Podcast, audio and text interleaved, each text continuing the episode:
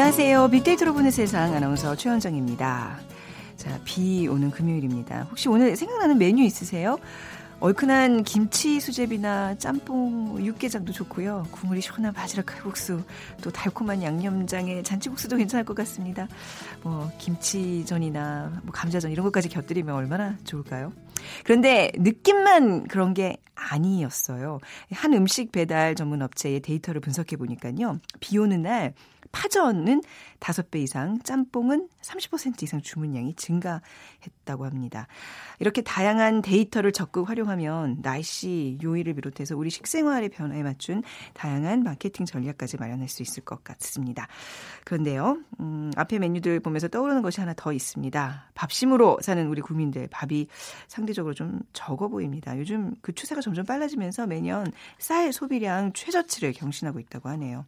잠시 후 이 주의 키워드 시간에 밥 없는 밥심 관련 소식과 함께 화제 이슈들 모아서 한 주 정리해 보고요. 이어지는 빅데이터가 알려주는 스포츠월드 시간에는 K리그 평정한 말컹이라는 주제로 축구 얘기 나눠보겠습니다.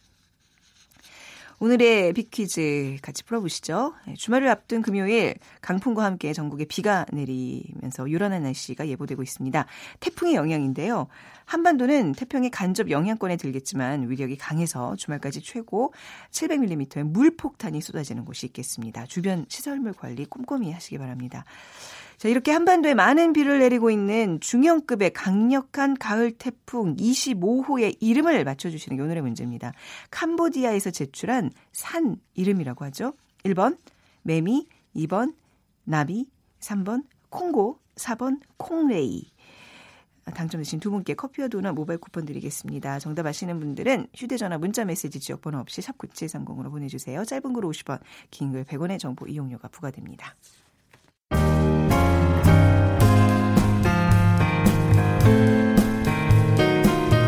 미래를 예측하는 힘, 세상을 보는 새로운 창, 빅데이터로 보는 세상. 최원정 아나운서와 함께합니다.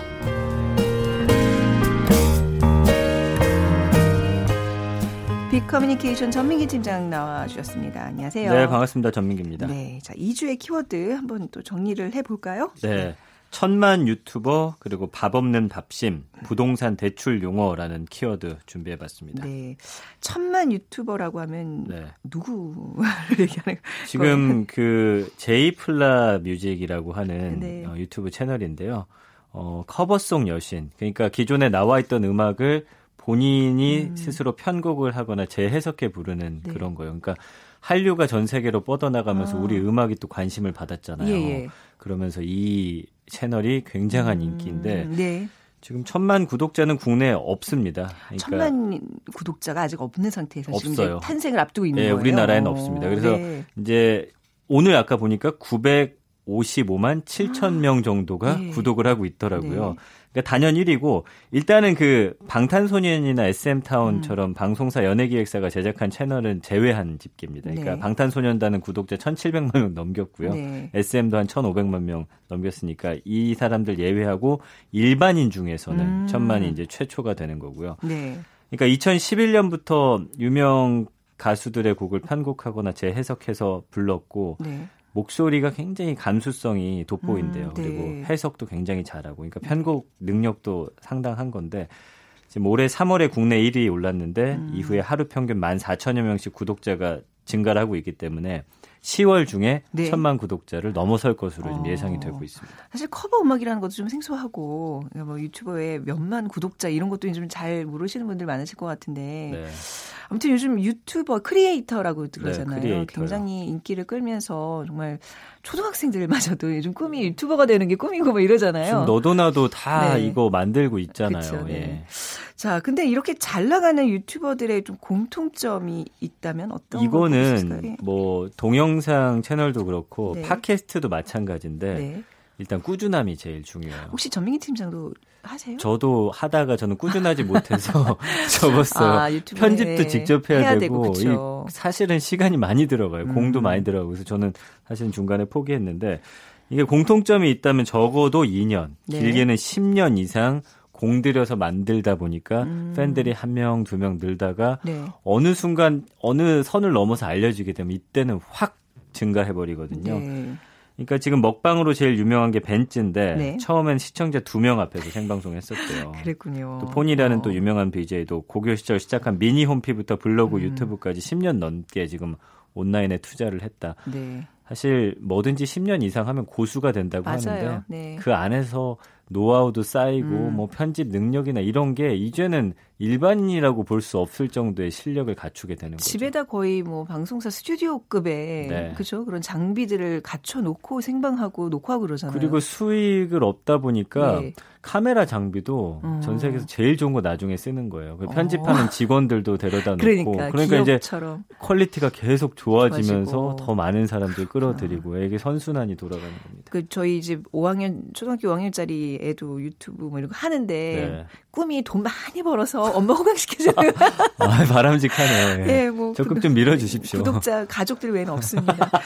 수입이 좀 궁금한데 얼마쯤 벌어요? 그러니까 구독자가 한 30만 명쯤 되면은 광고 등을 통해서 네. 의사, 변호사 부럽지 않은 수익을 얻는다 이렇게 명. 이야기를 해요. 어, 그러니까 뭐... 10만 명만 돼도 네. 뭐한 수백만 원 정도의 월? 이제 예. 아. 꽤큰 돈이잖아요. 월급 이상 버는 네. 거네요. 야. 그러니까 여기는 일단 구독자 많고 네. 뷰수가 많으면 돈이 음. 도, 자동적으로 돌아가게끔 구조가 되어 있고요. 네. 그 다음에 또 인기가 있어지면은 광고가 또 자체적으로 따로 들어오고, 음. 그러니까 이중 구조가 이렇게 돼 가지고 돈을 벌게 되는데 네.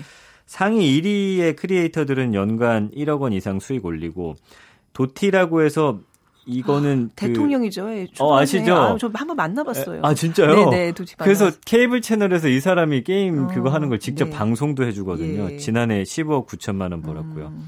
허팝이라고 아이들의 또 대통령이 있습니다. 네. 예, 12억 3천만 원 벌었고 대도서관이 17억 벌었는데 네. 이건 순수하게 이 채널을 통해서만 번 것이고 부가 음. 수입이 또 따로 있기 때문에 네. 와 어마어마하죠. 그 도티 같은 경우는 이제 네. 방송뿐만 아니라 그 기업을 아예 세웠어요. 직원들도 맞아요. 채용하고 네. 그래서 그 상품들도 판매하면서 이제 또 부가 수익을 올리는 네, 거죠. 네. 대단들합니다. 자, 두 번째 키워드로 넘어가 보겠습니다. 밥 없는 밥심이라는 네. 키워드 준비해봤는데, 그러니까 밥심의 사전적 의미를 보면 밥을 먹고 생긴 힘이잖아요. 음. 여기서 밥은 우리한테는 쌀인데. 네.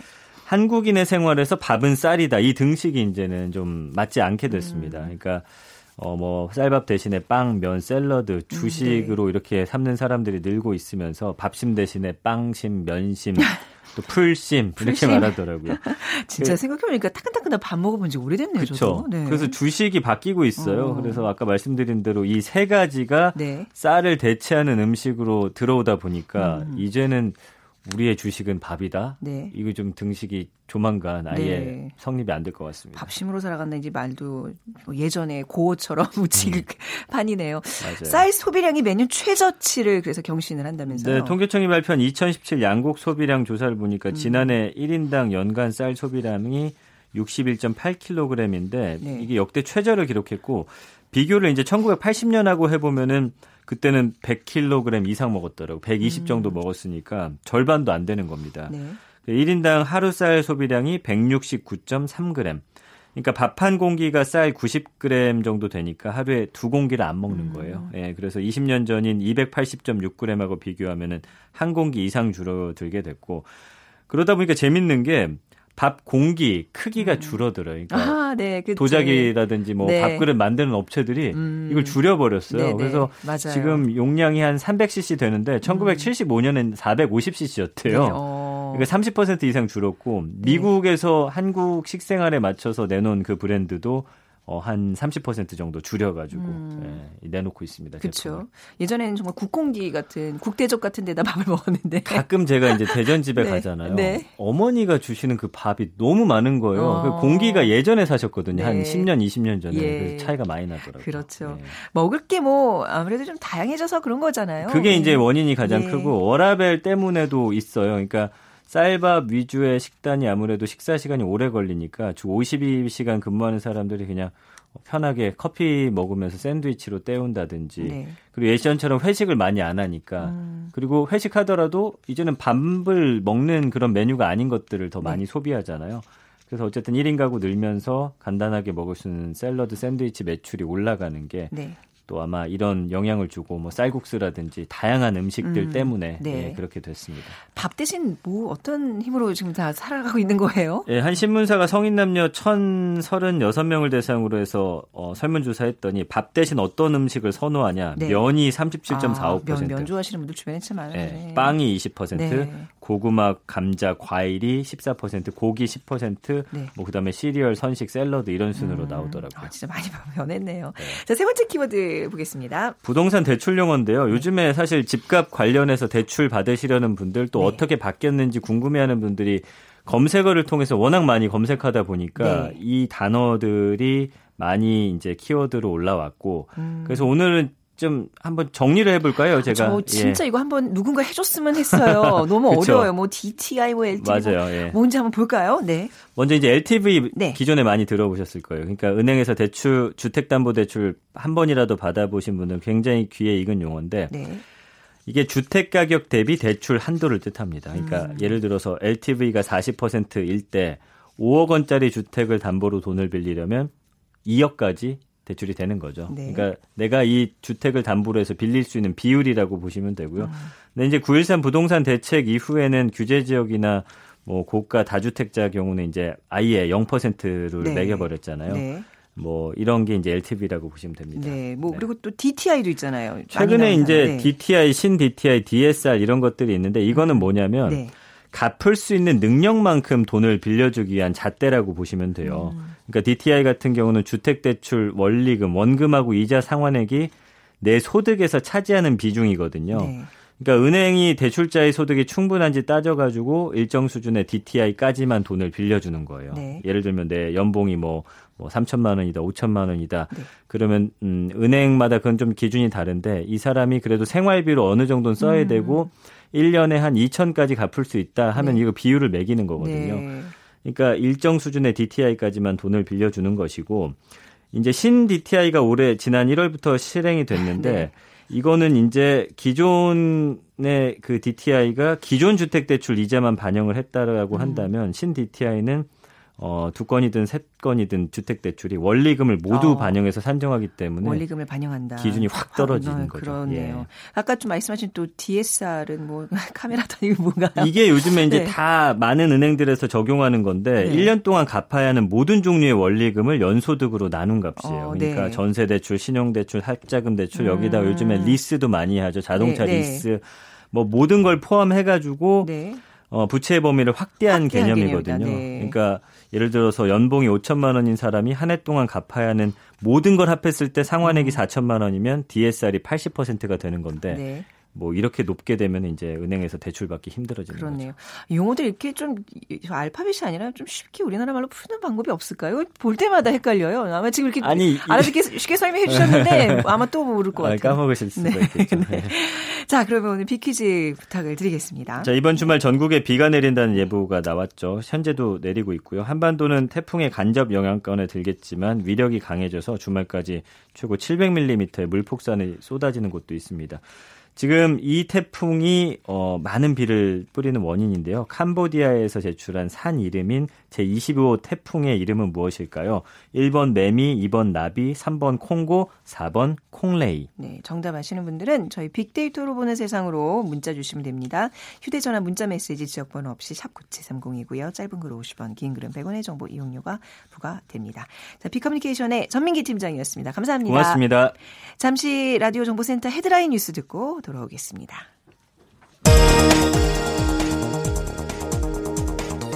일본 기상청은 북상 중인 태풍 콩레이가 내일 오전 9시쯤 경남 해안 쪽으로 상륙할 것으로 예측했습니다. 문재인 대통령은 오늘 김은경 환경부 장관 후임으로 조명래 한국환경정책평가연구원 원장을 지명했다고 청와대가 밝혔습니다. 남북이 오늘 평양에서 14선언 11주년 공동행사를 열고 판문점 선언과 평양 공동선언을 이행해 나가자고 합의했습니다. 폭염과 폭우에 따른 채소값 상승으로 지난달 소비자 물가가 1년 만에 최고치를 기록했습니다. 지금까지 헤드라인 뉴스 조진주였습니다.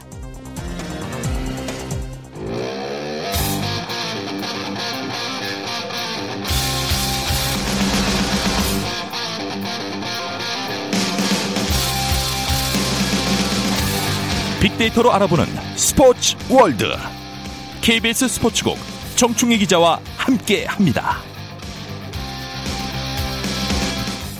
네, KBS 스포츠국의 정충희 기자 나오셨습니다. 안녕하세요. 네, 안녕하세요. 예.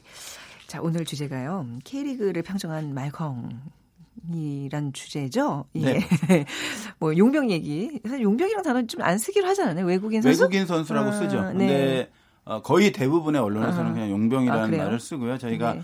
그러니까 용병이라는 단어 자체가 주는 어감이 그쵸. 조금은 좀 부정적이라서 음. 그리고 어떤 그 열심히 음. 다른 나라에 와서 네. 스포츠를 하는 네. 그런 선수에게 네. 용병이라는 단어를 쓰는 게 조금은 음. 문제가 있지 않는가라고 해서 저희는 안 쓰고 있는데요. 네. 어, 보통 그냥, 그냥 여러분들이 음. 듣기에는 용병이라는 단어를 많이 쓰고 또 의미 자체가 그래요, 이제는 네. 비하하거나 뭔가 아니니까. 그런 의미보다는 네. 어, 우리나라에 와서 뛰는 외국인 선수 음. 정도로 그냥 이해해 주시면 될 것 같아요. 알겠습니다. 네.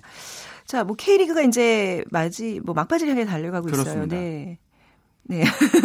언제 끝나요? K리그는? K리그 아직도 꽤 남아 있어요. 꽤 남았어요? 네. 지금 아, 이제 33라운드까지 하고 네. 그리고 상하위 split으로 나뉘어요. 아, split이 네. 무슨 뜻인지는 아시죠? Split 갈라진다는 네, 그렇죠. 뜻이죠. 네. 그래서 상위 6개 팀 음.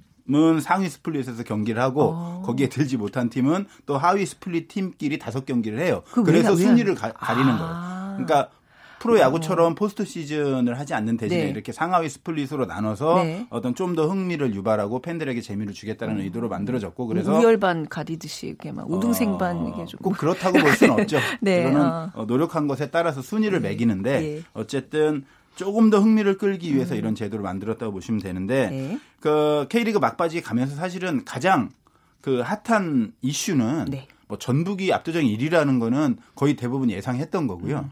과연 2위 자리에 누가 있나? 2위가 지금 누구예요? 경남이에요. 경남 FC요? 상당히 놀라운 거예요. 왜냐하면 왜, 경남이라는 팀은 작년에 이브리그 팀이었어요. 아, 그러니까 이브리그에서 우승을 해서 어, 네. 일부 리그로 올라온 팀이 그, 네. 보통 보면 K리그에 명문팀 많잖아요. 음. FC 서울도 있고 수원도 있고 포항도 있고 울산도 있고 네. 많은 팀들이 있는데 음. 그 팀들을 다 제치고 네. 지금 순위표 두 번째 어. 자리하고 있다는 것은 어. 그 축구 팬들의 입장에서 보면 상당히 놀라운 일이다. 막내 대반란이네요. 그렇습니다. 어, 아무도 예측 못했던 거. 사실상 그렇죠. 네. 어, 아니 근데 이런 어떻게 신생 어떻게 보면 이제 팀이 어떻게 지금 2위 자리까지 갈 수 있는 거예요? 비결이 뭘까요? 뭐 경남의 모든 선수들이 다 열심히 했고 뭐 예. 뭐 지도력도 있겠지만 네. 어, 제가 볼 때는 가장 큰 요인은 역시 말컹 효과가 아닌가. 말컹. 말캉말캉 할때 그 말캉이인가요?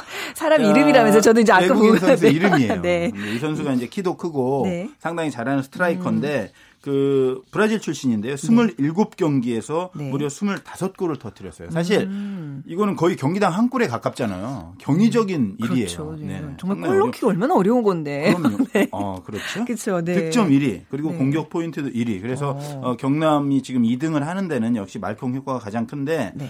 사실 그 지난해 이브 리그 때도 음. 말컹이 득점왕이었어요. 네. 22골을 넣어서 그 경남을 1위로 만들었고 음. 그 덕에 또 1부 리그로 올라온 거거든요. 그런데 사실 이부 리그는 주목을 못 받잖아요. 그래서 음.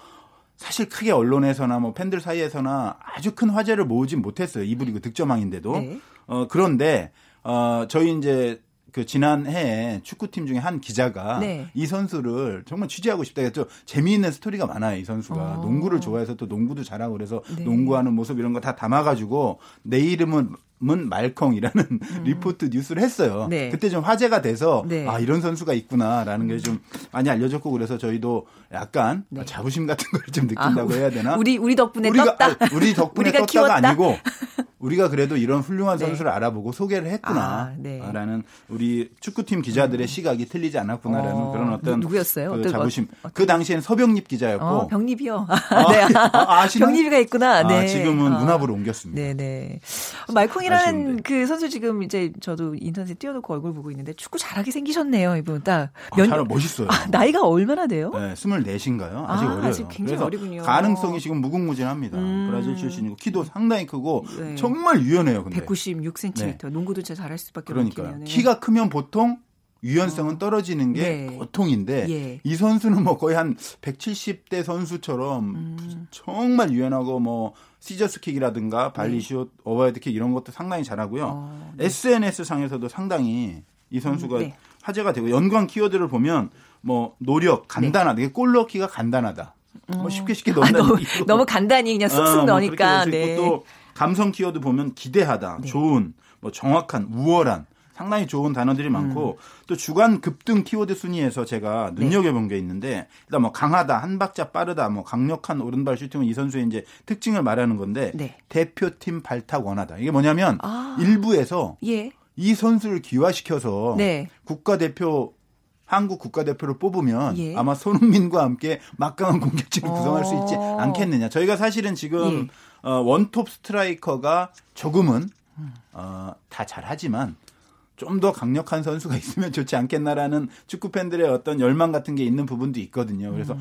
아 말콩이라면 이 부분을 해소시켜주지 네. 않겠느냐. 물론 이제 일부의 바람이고 실현 네. 가능성은 제가 볼 때 지금은 뭐 많지 않다고 보는데 어쨌든 이런 어떤 단어들이 연관 네. 검색어 오른다는 것 자체가 이 선수가 얼마나 큰 기대를 받고 있는지를 단적으로 음. 보여준다고 할 수 있겠죠. 이렇게 실력이 좀 특출난 선수라면 또 해외에서 또 이렇게 콜이 뭐 와서 이적할 수도 있는 거잖아요. 아무래도? 뭐 중국 리그라든가 음. 돈이 많잖아요. 중국 같은 경우 돈을 많이 주거든요. 막 어마어마하게 준대요. 몇 배를 네. 막 줘버려요. 네. 가서 데리고 가서 네. 뭐 잘하면 투자 잘한 것이고 예. 못하면 어쩔 수 없다라는 음. 약간 일단 질르고 보는 스타일이 네. 중국이기 때문에 많이 가거든요. 그래서 말컹 이전에 최고의 외국인 선수였던 대한 선수도 사실은 음. 중국에 갔었는데 네.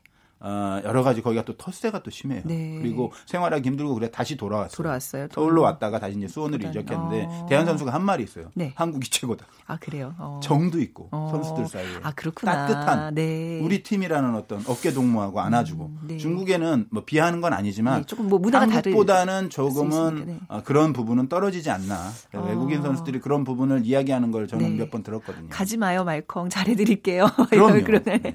용병 효과에 대해서 좀 얘기. 얘기를 해봐야 될 것 같아요. 그렇습니다. 예. 그 축구도 마찬가지고 지금 야구에서도 보면 그 두산이 1위를 정규리그 1위 차지했잖아요. 네. 물론 타자 쪽에는 그 실패했는데 투수 쪽에는 원투펀치가 워낙 확고한 음. 선수들이 있어서 프랭코프와 린드블럼 이 두 선수가 그 23, 33승을 합작했고요.